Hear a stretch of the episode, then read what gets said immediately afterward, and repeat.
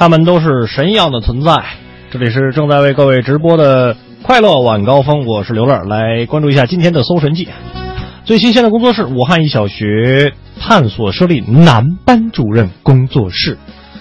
哎，我觉得这个探索还真的是挺好的哈。现在呢，有一些小男孩儿，可能在生活当中我们经常能碰得到哈，感觉比小姑娘还腼腆啊，说话细声细气的，然后这个走起路来呢，有有那么一点点扭扭捏捏哈。那为了培养孩子健全平衡的这个性格呢，武汉市育才小学新学期专门实验性的设立了男班主任工作室，那希望通过男教师引导示范来给。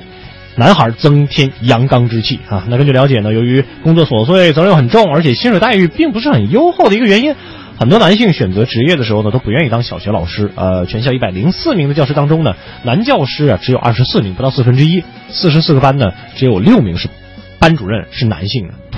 呃，这让我想起我自己这个求学的经历哈，或者说义务教育阶段。呃，我自己好像是拥有一二三四，对。在高中之前呢，是拥有五个班主任。那这五个班主任当中呢，只有一个是，也就是我高中的时候的班主任是男性。呃，对我的班主任都对我们都很好，我所有的班主任对我都很好。呃，其他的这些班主任呢，都是女性，以女性为为主。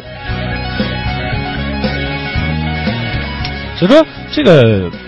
男班主任有的时候还真的挺重要的，比如说我我我会接触到身边有很多的朋友，呃，或者说一些邻居之类的，家里边有小朋友的，然后去呃学这些这样那样的内容的时候，这种各这种兴趣班的时候，都会要求，哎，你这里有没有那个男老师啊？因为家里边是男孩子，希望有男老师来带，以增添男孩的这种阳刚之气。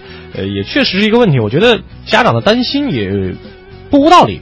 呃，所以说我觉得。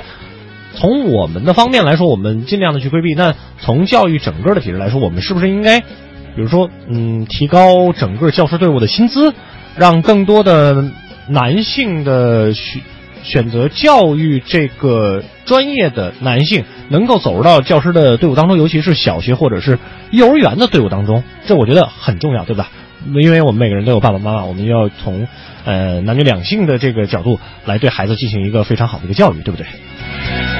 所以说，育才小学决定，呃，把这十名啊十名这个男教师组成男主任男班主任工作室。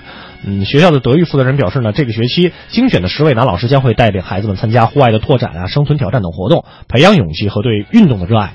呃，组建男教师巡讲团啊，定期呢给男教师少的班级呢上一些专题课。我觉得学校的做法真的是很考虑的很全面哈。当然，在实施的过程当中呢，也希望能够实施的越来越好。那当然也需要整个社会整整个教育部门有一个相应的配合。当然了。